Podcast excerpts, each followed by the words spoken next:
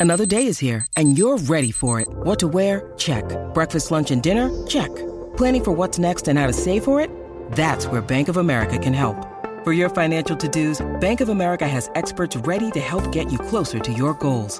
Get started at one of our local financial centers or 24-7 in our mobile banking app. Find a location near you at bankofamerica.com slash talk to us. What would you like the power to do? Mobile banking requires downloading the app and is only available for select devices. Message and data rates may apply. Bank of America and a member FDIC.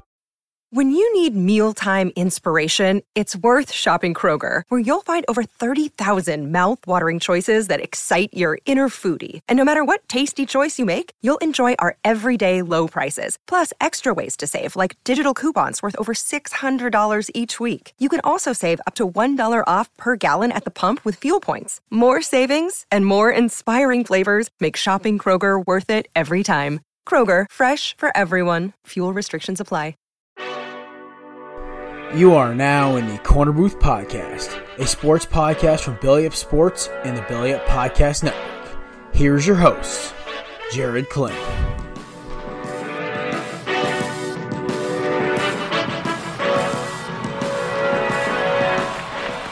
Ladies and gentlemen, welcome to another edition of the Korner Booth Podcast. I am your host, Jared Clem, alongside my sidekick, Mr. Kevin Langley.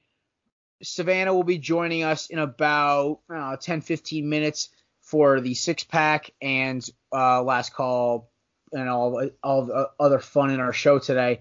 But first off, Kev, we had great baseball games last night. Well, one of them was great. Um, St. Louis Cardinals scored 10 runs in the first inning in game five against the Atlanta Braves. And basically, what, uh, what was the final score? 13 1 was the final score? Uh, sounds right. Yeah, 13 1. Um, ouch. I really feel bad for any Cardinals player that was involved in that. That just sounds awful to me. Uh, you feel bad for the Cardinals players for winning 13 to 1? No, no, no, Brave. Sorry, my brain. I'm having like a brain fart right now. Um, right now the Astros are on the top of the first against the uh, Rays. By the way, who do you got in that game for, before we go any farther? Uh, I think I got the Astros. They're too good. Also, they're my only hope of the Yankees not making the playoffs. So. You mean making the World Series? Making the World Series, sorry. Uh, I have the Astros, but for some reason, the like I don't know what it is with the playoffs this year. The Rays are terrifying me. Um, the only team like the Yankees were the only team that just completely stomped who they played, and basically. Like, oh, so it was the Twins though. So Yankees fans need to calm down. Yeah, I mean, I I kind of am rooting for the Yankees a little bit because I, I, when the Yankees win, it's kind of fun because New York's kind of like a blast. It is not fun when the Yankees win.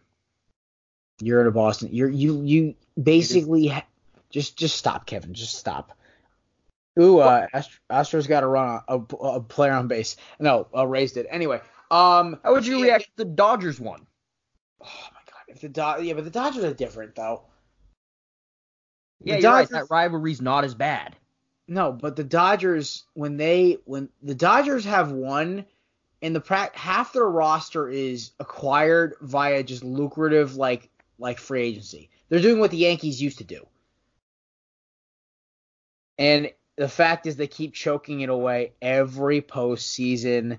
And the reason I'm only talking about the Cardinals Braves for a second is I'm rooting for the Cardinals. If they win the World Series, I'll be happy because then Goldie gets his ring. He'll be a free agent next year anyway, but um I'm also excited because um, there's like five Diamondbacks in the Nationals as well. Uh, so this game was crazy.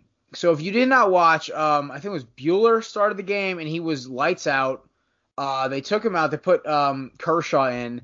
Kershaw was great until the eighth inning, and then back-to-back home runs from Rendon and Soto tied the game up. So we're going to extras. Now the thing to me is and they brought this up. I was listening to her this morning, or no, Herd or was it Clay It was Clay It was uh, Outkick the coverage. One of the other shows I listened to, and basically they're talking about how it kind of just shows how little faith uh, Dave Roberts has in Kenley Jansen. And I'm like, yeah, the guy blew a lot of saves towards the end of the year. It makes sense, but the one pitcher I want to avoid in the postseason in clutch moments is Clayton Kershaw. And boom. Um, and in the I think it was the tenth inning. He uh, left Joe Kelly on. Kev, you're one of your boys from Boston. Uh, nice little grand slam from Howie Kendrick, who I think has made three errors in this series or series and basically was worthless. And man, National stuck with him, and they are going to the NLCS. Um, I love the fact that Dodgers lost, as you all know, Diamondbacks fan, so I despise the Dodgers with every inch of my being. But apart from that, there's like there were like eight. There's you know also like eight ex Diamondback players who I all love on that Washington roster, and also it's kind of cool to see a team with no real superstar make it past a team loaded with superstars.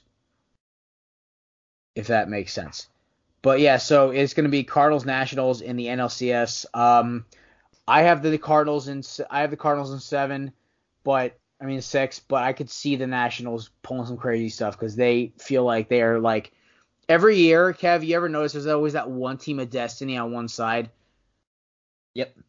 Even if they don't make it to the World Series, it's just like it's just weird. Like they don't win the World Series, it's just like weird. I feel like the Nationals are this year's team of destiny because like they should have gotten stomped by the Dodgers, and they've just kept. It's either Dodgers or the Rays are that team because we had with the Red Sox last year. Two years ago, it was um uh, whoever the national whoever it was the whoever the hell the uh, Dodgers stomped in the NLCS. Uh, two, three, four, five years ago it was the uh, no. Then before that it was the uh, Cubs. Then before that it was the Mets. There's always that one team every year. So, it was also the Royals that year. No, it was the Royals the year before that when they lost to uh, what's his face? They lost to Bumgarner. No, I mean the well, um the, the Royals, Royals, have no business winning a World Series in a small market like that. Pretty loaded though. Yeah, but still, like I feel like a small market team, you're gonna call a team of destiny just because not you, but just because it's a small market and they somehow make a run. Fair enough. The problem uh, is with a small market after they make that run, everyone leaves for better contracts. Yeah, and then becomes irrelevant because the magic's gone. Um, but yeah, so I'm excited because we're gonna have um what it looks like. I think it's gonna be um it's gonna be. I, my World Series pick is still uh, St. Louis versus versus um it was originally St. Louis versus uh, the Yankees. No, St. Louis Astros. St. Louis Astros, and then um I don't know this MLB playoffs has been weird because like a lot of these teams I didn't really pay attention to that much except for like Houston and Atlanta, so it's kind of weird. But um. Also, shout out Washington for losing their quote unquote best player. Oh yeah. 13 year 13 year 330 million dollar contract, and then the Phillies didn't even make the playoffs. And fired their manager this morning. By the way, Gabe Kapler has been fired as the Phillies manager. Mark is Mark's probably doing backflips down Broad Street right now, so yeah, which I'd pay to see. Um, moving on though, Kev, we're going to the association. Um, last week, guy, uh, earlier in the week, I think it was earlier in the week, right? We talked about Daryl Morey's tweet about yep. uh, China. Um, so I came out and said, you know what? I, I get why people are pissed. I'm totally for him expressing his right and to protest and everything. And you know, we talked about how he was just like putting up all the pictures and stuff. And Kevin uh, I'll let you take the lead because you are uh, you've kind of been looking into this a little more than I have because I didn't even know about this th- th- that it blew up so bad, and this is partially because of the national media. But basically, I was listening to a podcast on the way home, and I'm like, wait, what happened in China? What the hell's going on? I had to do some research. But Kev, take it away. So, like we mentioned on Monday, China's pissed. The Chinese people are pissed. Yao Ming is pissed. Everyone's pissed. Since then, China, because their government is a dictatorship, and it's communist, controls the media. So Rockets games are not being shown on TV. Um, if you look on China's NBA shop, no, you can't find any Rockets gear. All 11 partners to the NBA in China have cut ties. And it's even affecting politics stateside because Steve Kerr, Gregg Popovich, and Steph Curry, I know those three off the top of my head, were asked about it on what they thought, and they just basically kind of tiptoed around it, said, "Oh, it's a delicate issue. I don't know enough about the situation in China and Hong Kong to make comment." Blah blah blah. So Trump and I think you said Clay Travis, Jared. Yeah, one of the guy, uh, Fox Sports One broadcaster, not conservative leaning, but very like moderate to conservative. He's kind of he's just an ex lawyer, so he's a little uh snobby in his opinion sometimes. I do love listening to his show though because I get a different perspective. By the way, check it out. Outkick the coverage is in the mornings usually. I highly recommend it if you want to listen to a good podcast. But yeah, Clay Travis basically and Don, the Donnie Diesel open fire on uh, the NBA guys. And and I have strong feelings on that because those three guys have been very uh, Curry, Popovich, and Kerr have been very critical of President Trump and his presidency and the White House right now and everything that's going on in America. And according to Trump now, they hate America because they won't comment on China. And I want to know what the hell Trump is talking about. As much as as much as he wants to be, he can't control the media. He can't tell TV stations, "Hey, you can't show Rockets games," or "Hey, you can't show Warriors games." China can. The reason why those three are not talking shit about the situation in China is because that will then negatively impact the NBA, their teams individually, NBA revenue, everything.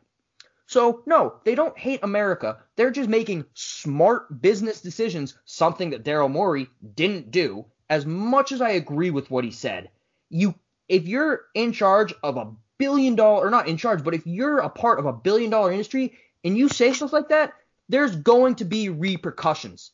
And Trump needs to realize that, and that's why they're not saying anything.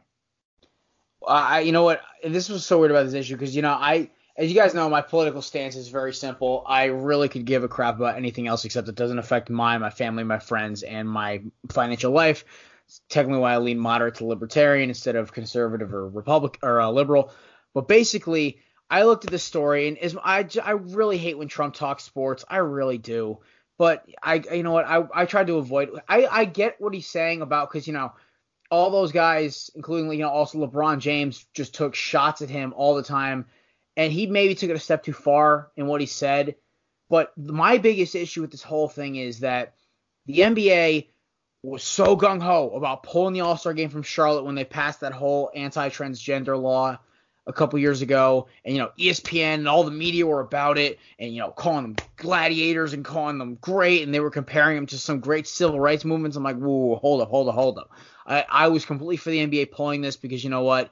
I hate when like like states do statewide stuff to ban a, a, uh, uh, certain type of people, even if it's a, a, a newer kind of addition to the, I guess, sexual uh, sexual orientation of people or preference. What do you how do you even pronounce what counts to that, Kevin? It's not technically sexual orientation; it's gender identity. I think gender identity. Sorry, I'm trying to understand. I'm trying to like, but you know what I say like yeah. I, no. I, I was I was before the NBA doing that.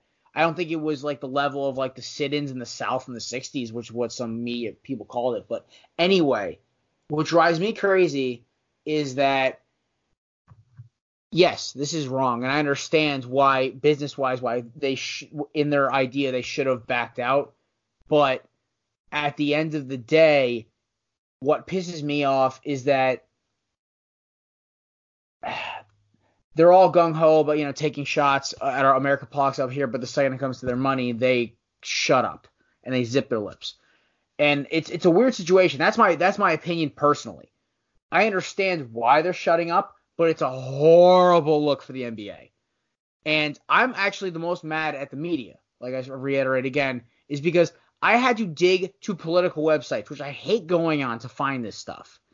I went on Bleacher Report, ESPN, I think Fox Sports One barely even had it, and I was frustrated that I had to go to CNN to find this stuff. And even CNN gave me a very good insight into this whole timeline. I sent it to Kevin as well. And before we move on to talking football and a more positive note, I just like the unfortunately sports and politics mix. Uh, if you want to talk, uh, you know, I'm going to bring up something that's kind of sports related later about a certain talk show host that made and it, and it was a good story that got a little ugly on Twitter because you know Twitter just lives to ruin my day. But basically, I um I don't know, I just I sometimes I think people lose sight of what sports is about. Sports is about uniting people, enjoying it. It's about passion. It's about love. It's about like you know when I go to a, an away game, my Eagles are the away team, or I go to like you know a Mets game and they're playing the Diamondbacks. I see six Diamondback fans. I don't know who the hell you are, where you come from, what your political affiliation is, but if I see you're wearing Sedona red or purple or teal, I'm like gonna go say hi to you and give you a high five. or if I'm at, you know, I was supposed to go to the Pitt Miami game, but I had to cancel at the last minute due to some uh, things I got to take care of, you know, back at home on that on that date. Basically, if I saw some green and orange in a sea of blue and per- blue and yellow, I would have been excited as hell. But that's what sports does. Sports unites us. Even like rival teams, like you know, I go into a party surrounded by Patriots fans during a Super Bowl party and my Eagles win, but everyone's congratulating me, thanking and saying, "Good job, I'm happy for you guys. Congrats on your first Super Bowl." Even like Giants fans or Bears fans or whatever. So this is why I kind of get I get a little pet ticked off when people like get divided over this kind of stuff and I try to it, it kind of grinds my gears a little when politics enters sports. But um, I understand why it's unavoidable.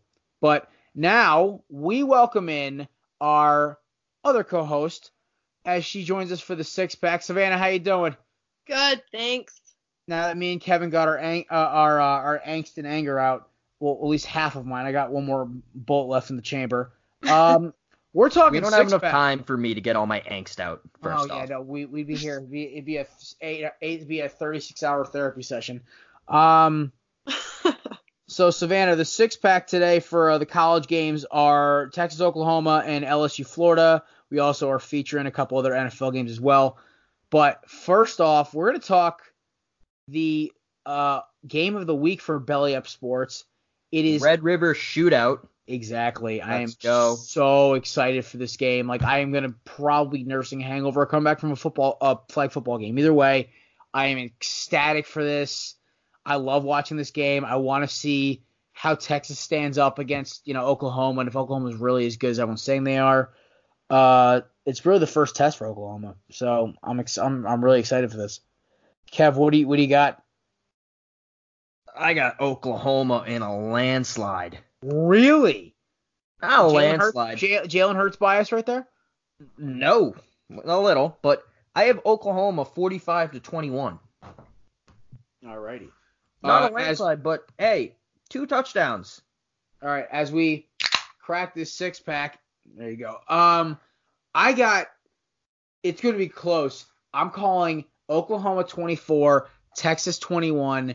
It's going to be ugly. Jalen Hurts is going to have a few turnovers, so we'll say Mellinger, Todd, Her- Todd, and oh, uh, by the way, boys and girls, odds that Todd Tom Herman does something really stupid on the field afterward.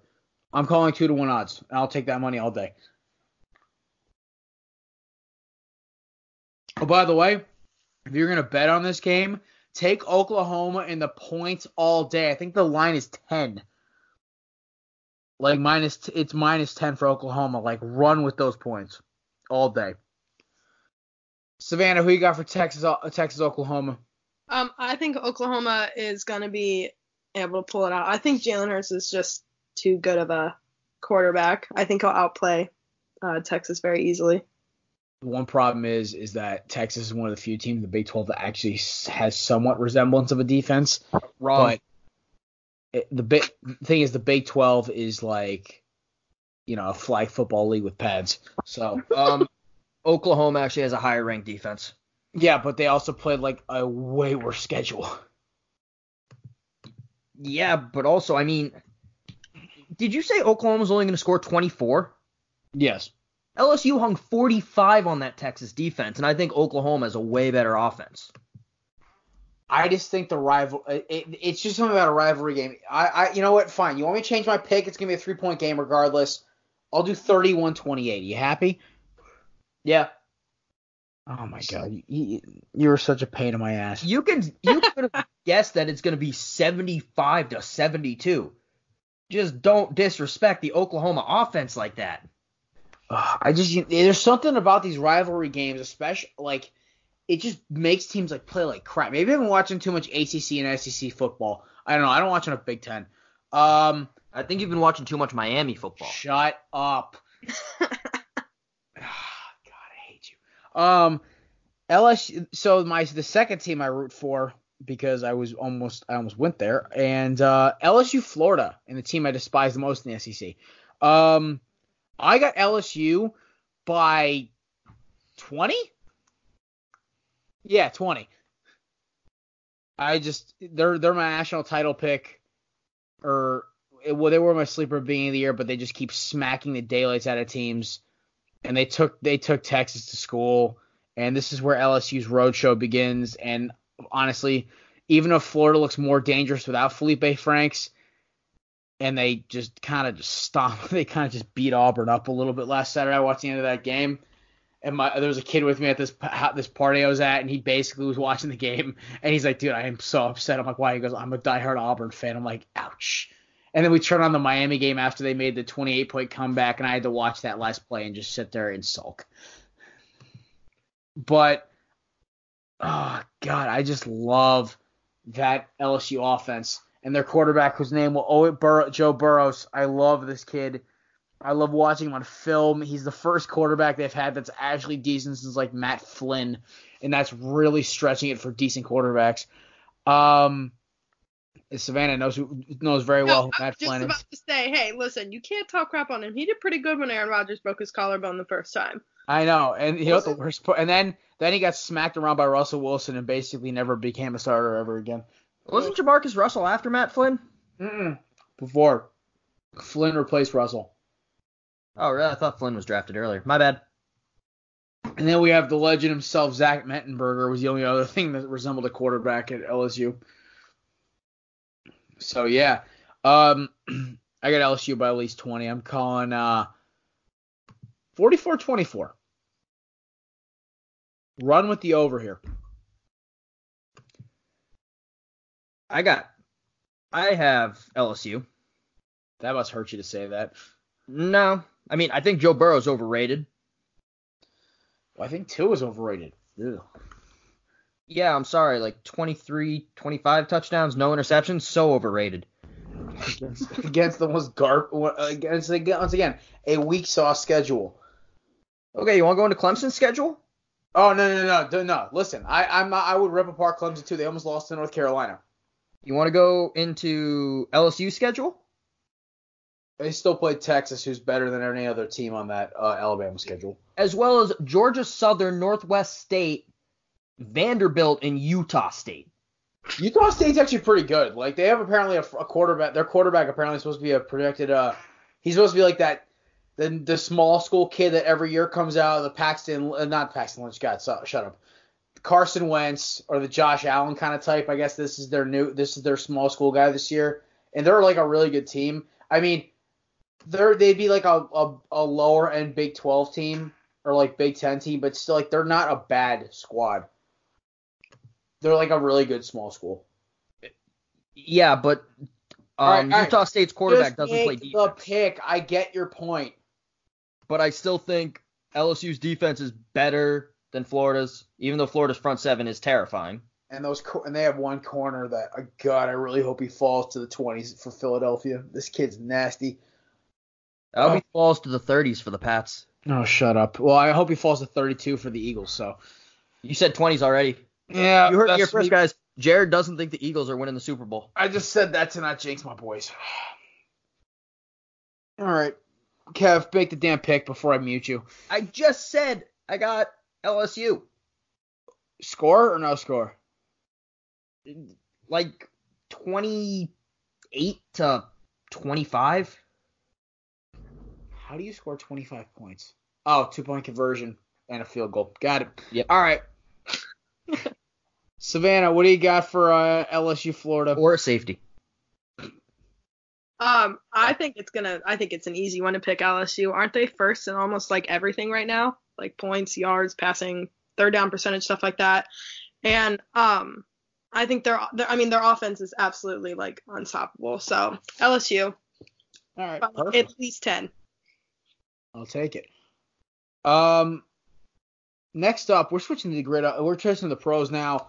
This game, I'm really pissed. And Savannah, I retweeted your tweet about this. Uh, move flex. You said that moving the Texans and uh, Chiefs Sunday night, right? Was your uh, your tweet? Yeah. Yeah, because I am totally in favor of that because I want to watch Mahomes versus Watson. Yeah, I think it would. I literally think it's going to be an amazing game. Do you guys want to hear something crazy? I got the Texans because and it maybe it's not recency bias, it's because of what I'm seeing on film that scares the daylights out of me for the Chiefs. It's that their defense basically makes Green Bay's run defense look like the 85 Bears. Don't take that personally, Savannah, but I watched Jordan Howard run through you guys like Swiss cheese. Eh, The other thing that scares the daylights out of me is they have one playmaker on that entire defense, and he plays strong safety. That's it. There's nothing like if I if it's like if I send the the Colts the um the what's it called oh Texans out there, their biggest functional problem is their offensive line. But the only issue they have in their the Chiefs' entire defense is Frank Clark. Who's he going to go up against the entire, the entire game? The one good offensive lineman that the Texans have, Laremy Tunsil. It's going to be the two of them duking it out all game. You're telling me I get Deshaun Watson. I think Kenny Stills will be back this week. I'm not sure about that. I'll get clarification. But you get Hopkins, Fuller, who's came off a career best game, and Watson staying upright. Oh, I'm taking the Texans. 42-35. Mahomes, no, 42-38. Mahomes is going to drive down the field and throw a pick on the last play of the game.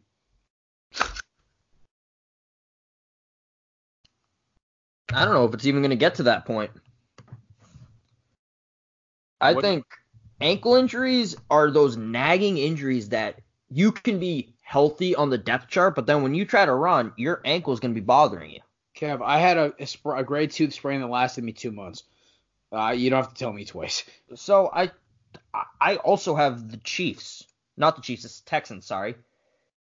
It's a long work day. I also have the Texans because I think JJ Watt is gonna have a field day. The Chiefs offensive line isn't that great. Mahomes is hobbled. They don't have a run game. Yeah, I, I, completely think that not going at uh, not going after an actual running back and trying to just patchwork it up with uh, LeSean McCoy and um, Damien Williams just doesn't work. And then Deshaun Watson against that defense is going to be terrifying to watch. You know what the, is the scariest thing to me is like everyone about three weeks ago, including me, was talking about how oh the Chiefs are gonna steamroll everybody and they're gonna walk into New England. It's gonna be an epic game again. Now I'm not even sure that they're gonna get out of the first round of the playoffs, and that terrifies. That like as a Chiefs fan, I should be like be like, what happened? And it's the same issue that we talked about earlier in the season. That defense, if it if it, it is as bad as it can be, it'll be the death of that team. But if they can overcome it, it's basically the Chiefs need to go out and make a ton of moves at the deadline, or at least like get at least one or two guys on that defense, because they're sitting there treading water on defense and until Mahomes gets healthy, or maybe even go out and get a running back. See if somebody's like disgruntled enough not getting carries. Like they should have made a move for Duke Johnson because at least they could have gotten something, somebody who can eat up yards. Like I'm, I'm, or at least try to make a trade for Carlos Hyde. Wait, didn't they trade Carlos Hyde? Sounds right. Yeah, they traded Carlos Hyde to the Texans. Why? He could have been rushing. He could have at least made your uh, defense, your offense, semi-viable. I, I can't. Savannah, what do you think of the game? Um, I have the Texans. I think that Patrick Mahomes is like brilliant outside of the pocket, but like with his ankle injury and stuff like that, I think it's going to be easy for the Texans defense to keep him inside the pocket. And Deshaun Watson, like if you're looking at their stats, like Deshaun and um, Patrick, he has a high, Deshaun Watson has a higher completion percentage. They have the same amount of touchdowns. He has a higher passer rating so far this season. Like I just think that it's going to be not an easy win because I still think Matt, Patrick Mahomes is great, but I think Deshaun Watson's going to be able to run over that defense. Like I don't even care who they have. Like he's going to be able to make some great throws and make that defense look sad. The one reason I keep the Texans tight in this game is the one part of the Texans defense that is terrible is that secondary. yeah. So, but But if they can keep Mahomes in the pocket, I don't think he's going to be able to make all those brilliant throws that he can make. And Travis Kelce had tons of drops last week. also, so like um, if he's going to do that again, then your favorite team, the Detroit Lions and the uh, Indianapolis Colts, show the NFL how to make Mahomes' offense slow down. Basically, do what they did to Tony Gonzalez towards the end of his career. Just bracket Right. the living daylights out of him. I think every time he got to the line of scrimmage, he just got bumped and beat up, and you know you got five yards to slow the guy down. Might as well do it. Um, next up on the list, we have got 49ers at Rams. Now, I was on Jack's show last night. You guys know, you guys are all friends of Jack, the O Show podcast. Me and him were talking for this game, and I said to him, Jack, I don't think the 40, the, the Rams are gonna make the playoffs. And he like double taked and looked at me. I'm like, let me finish. The Rams have an offense that's very beholden to having a bell cow running back, Todd Gurley. Todd is not 100% and is getting disgruntled by the lack of carries he's getting. Two, um, yes, they're coming off two straight losses, but both losses, the teams basically showed the NFL how to beat the Rams. It's basically once you get past 15 yards, Talib and Marcus Peters become mentally brain dead in coverage. It's it's awful. I swear to God, they lose guys. The only the only like reasonable person they have in that secondary is John Johnson, and he's one player. I don't know what happened to Marcus Peters. It's like the second he left KC, his his man cover skills, he like tries too hard to be Asante Samuel, I think, and gets burnt too much.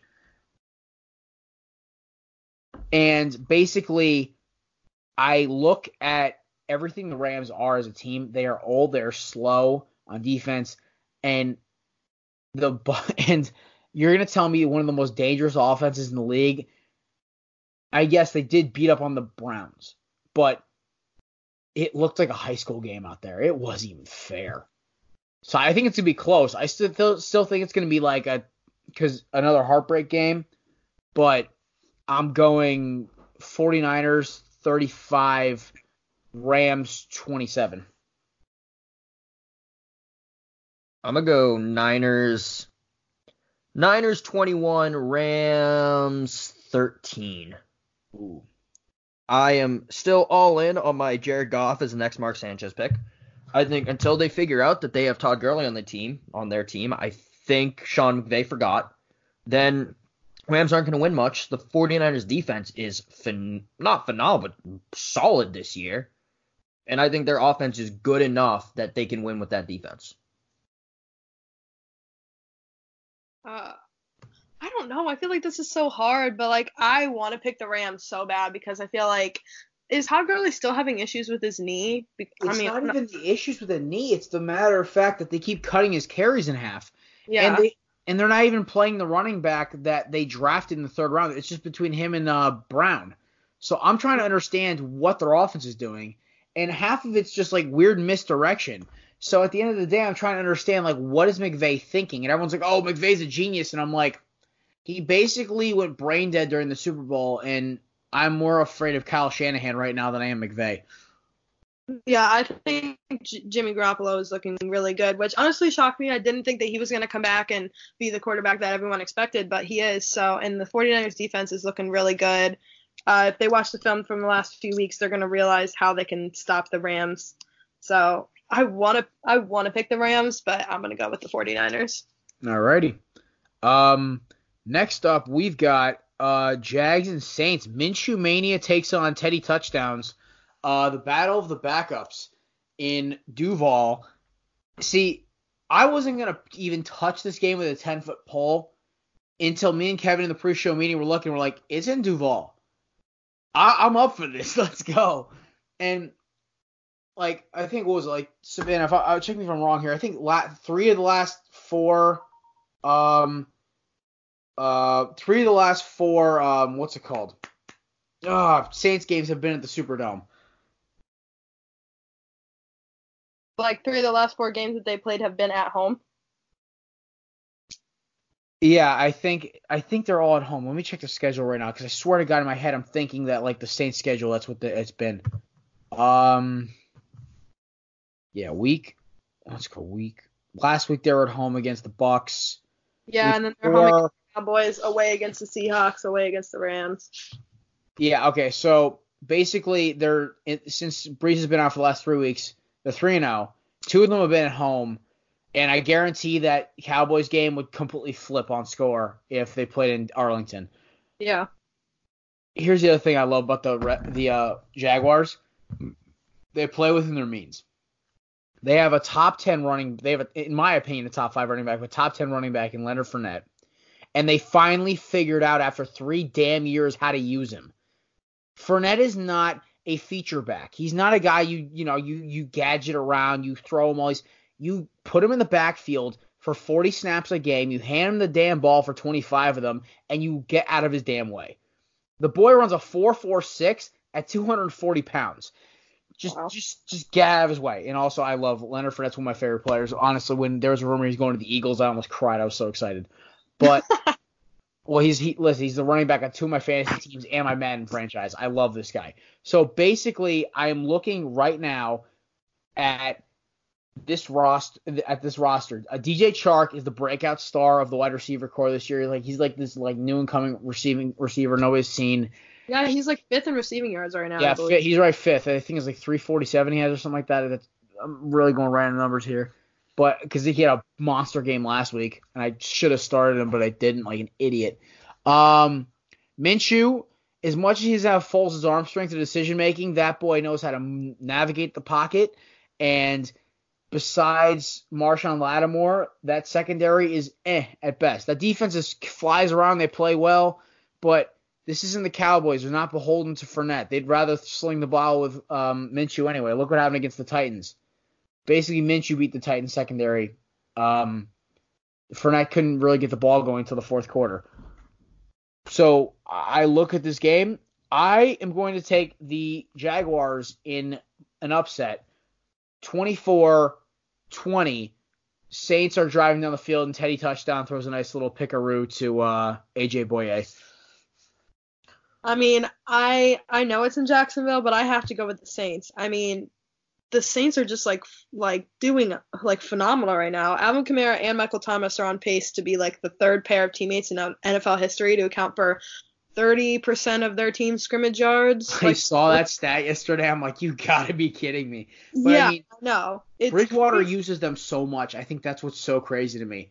He, it's not like Brees where Brees distributes the ball. Like he would throw the ball to Smith all the time and Cook. Basically, it's Bridgewater goes through progression in his head. All right, Mike, Mike Thomas, Alvin Kamara. Okay, there's Jared Cook. It, like he has like a list in his head. He goes through on every play. It's hilarious.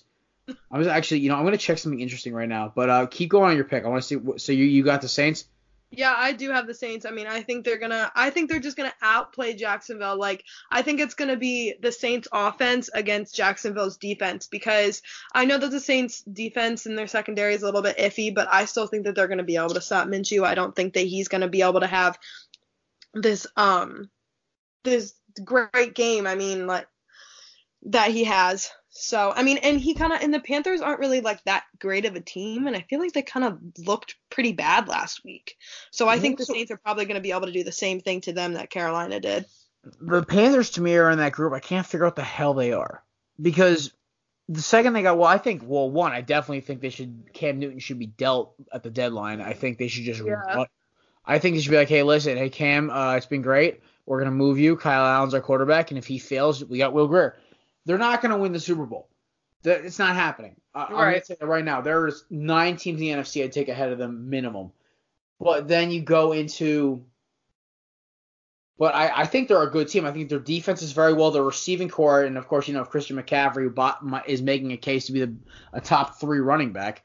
So at the end of the day, though, I just it's just at home. It's gonna be 86 and humid it's not going to be like the air conditioned dome. It's going to be nasty out there. It's going to be gross. And Jacksonville just is ugh at this time of year. Basically, I got the Jags. I'm sticking with it. And is Kevin returned? Yes. Okay, buddy. Rock and roll. We so, got Jags Saints.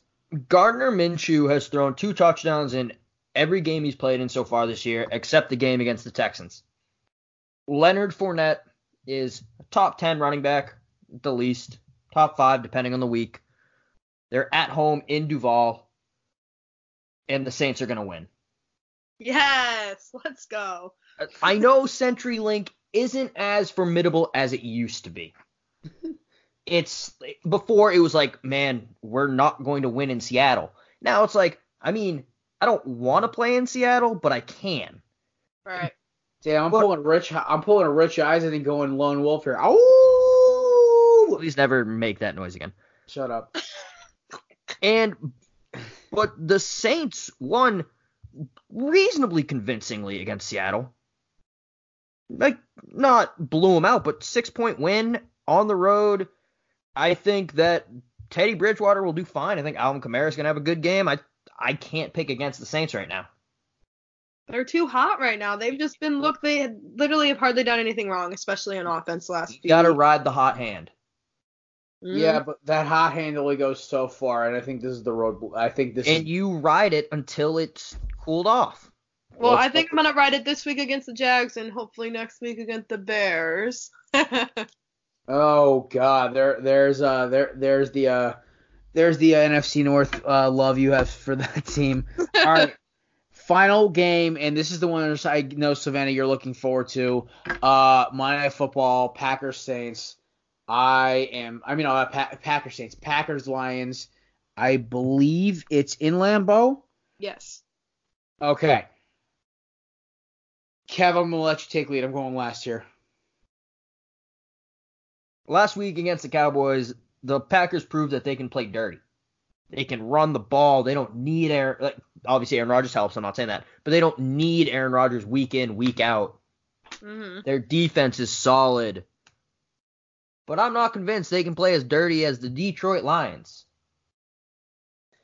I think Detroit can get down and dirty in the trenches, dirtier than the Packers get in their worst nightmares.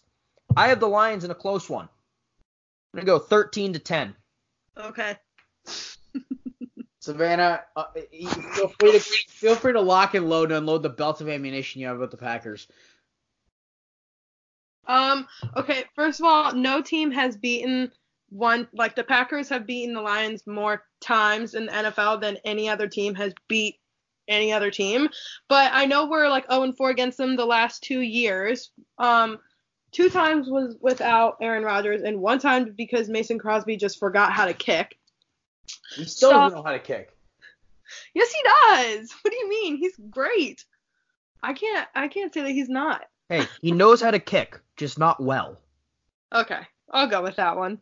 He, but he's up there I mean, Cowboys kicker.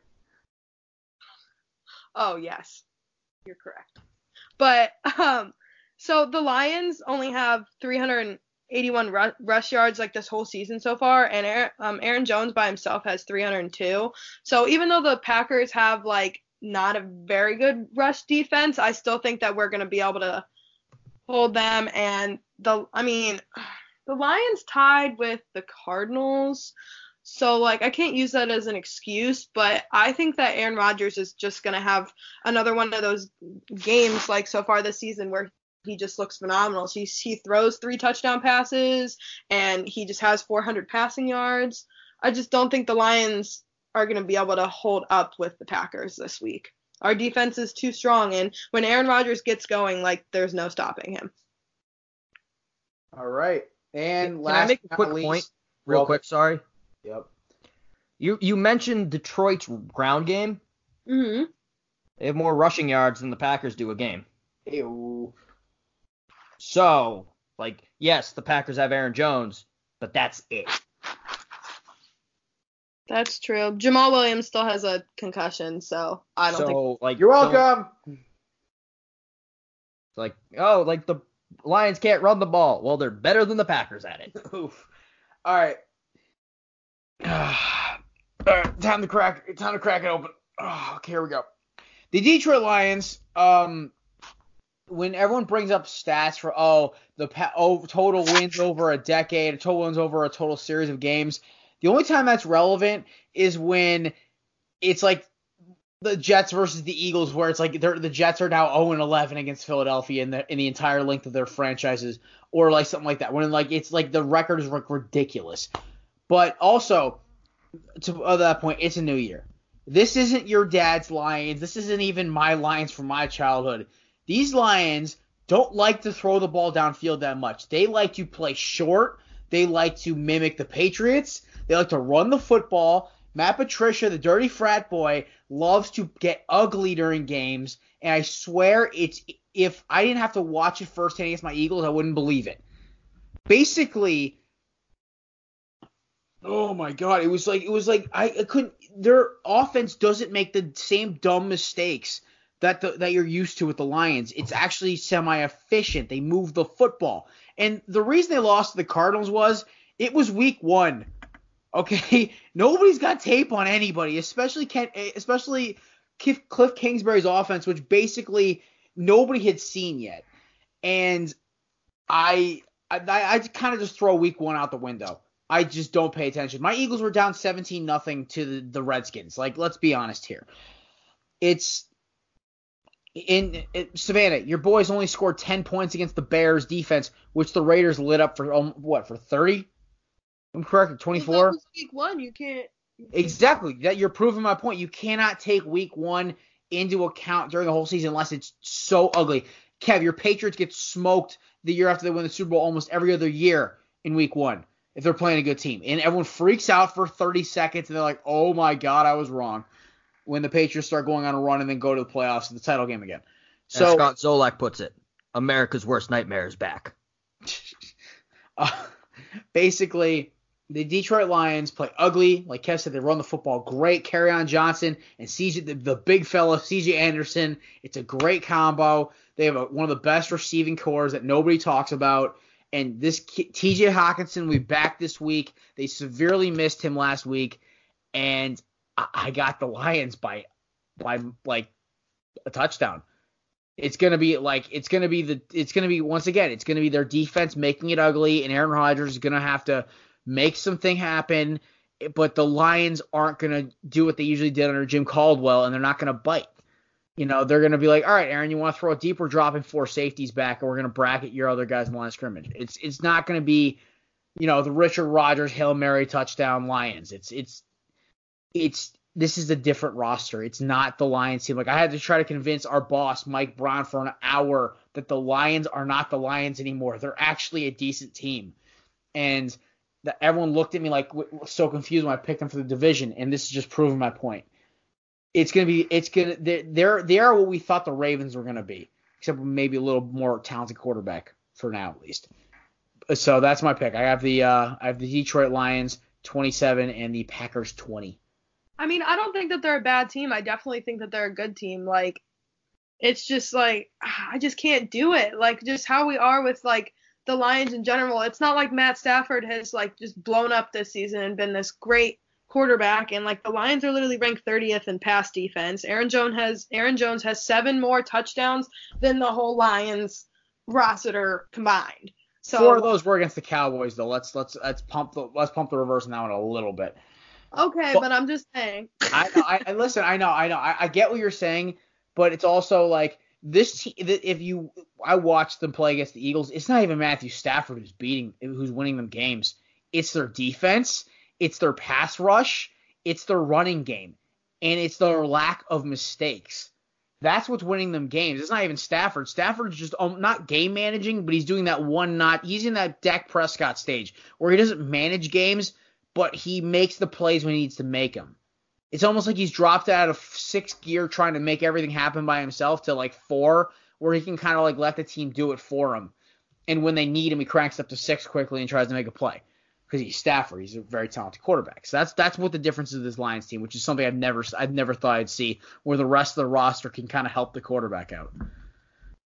But Kev, you got uh, you got some plugs for us right now. I do. Jared, Savannah, do you guys like apparel, namely t-shirts and sweatshirts? Yes. Yes. Do you guys also like contributing to a brand that gives back and donates to charity? Yes. Yes. well, do I have the opportunity for you guys? Right now, if you go to Design Tree, go to bellyupsports.com, hit the link for the store, you will find breast cancer awareness apparel. It is fire. I already ordered a sweatshirt. I cannot wait for that to come in. But also, aside looking good, 50% of all proceeds will be donated to the Susan G. Komen Foundation. That's pretty good, right? 50%? Oh, On yeah. top of that, Design Tree is matching whatever donation we make. So if you want to go out there, do, feel good and look good, then head over to Design Tree, buy some belly up breast cancer awareness gear. There you go. And you have a second plug for your department, Kev. I do. We mentioned the Red River shootout earlier. Oklahoma, Texas. if you head over to our forum, bellyupsports.com, you'll see a tab for the forum. Head over there, get your prediction in for the game before kickoff, and if you're right, we'll give you a free shirt. I don't know why they're doing this. It's a stupid idea. We're losing money, but they decided to do it. So get over to the forum, guess the score right, get a shirt. Also, what, since you're getting a free shirt, why not use some of those savings, buy a breast cancer awareness shirt? Everyone's happy. All right, and I actually have one last plug that Blaine told me to kind of run through. But um, so, uh, ladies and gentlemen, I have an announcement for those you don't know. Uh, I got promoted this week. Uh, I am now the director of podcast development. A Um, horrible decision, really. I guess because I, f- I, you know, I found Kevin in a dumpster somewhere, and you know, I saw Savannah, saw Savannah, you know, doing work on her podcast. I'm like, you know what, these guys are great. Let me bring these guys in. My buddy Donnie, who's kind of on the O Show, and he's got his podcast, The Fresh Cakes. So apparently, according to Mike and Blaine, I have some kind of eye for talent. Can't figure it out. Well, at least with Savannah and Donnie, I do. Kevin, you're a lost cause.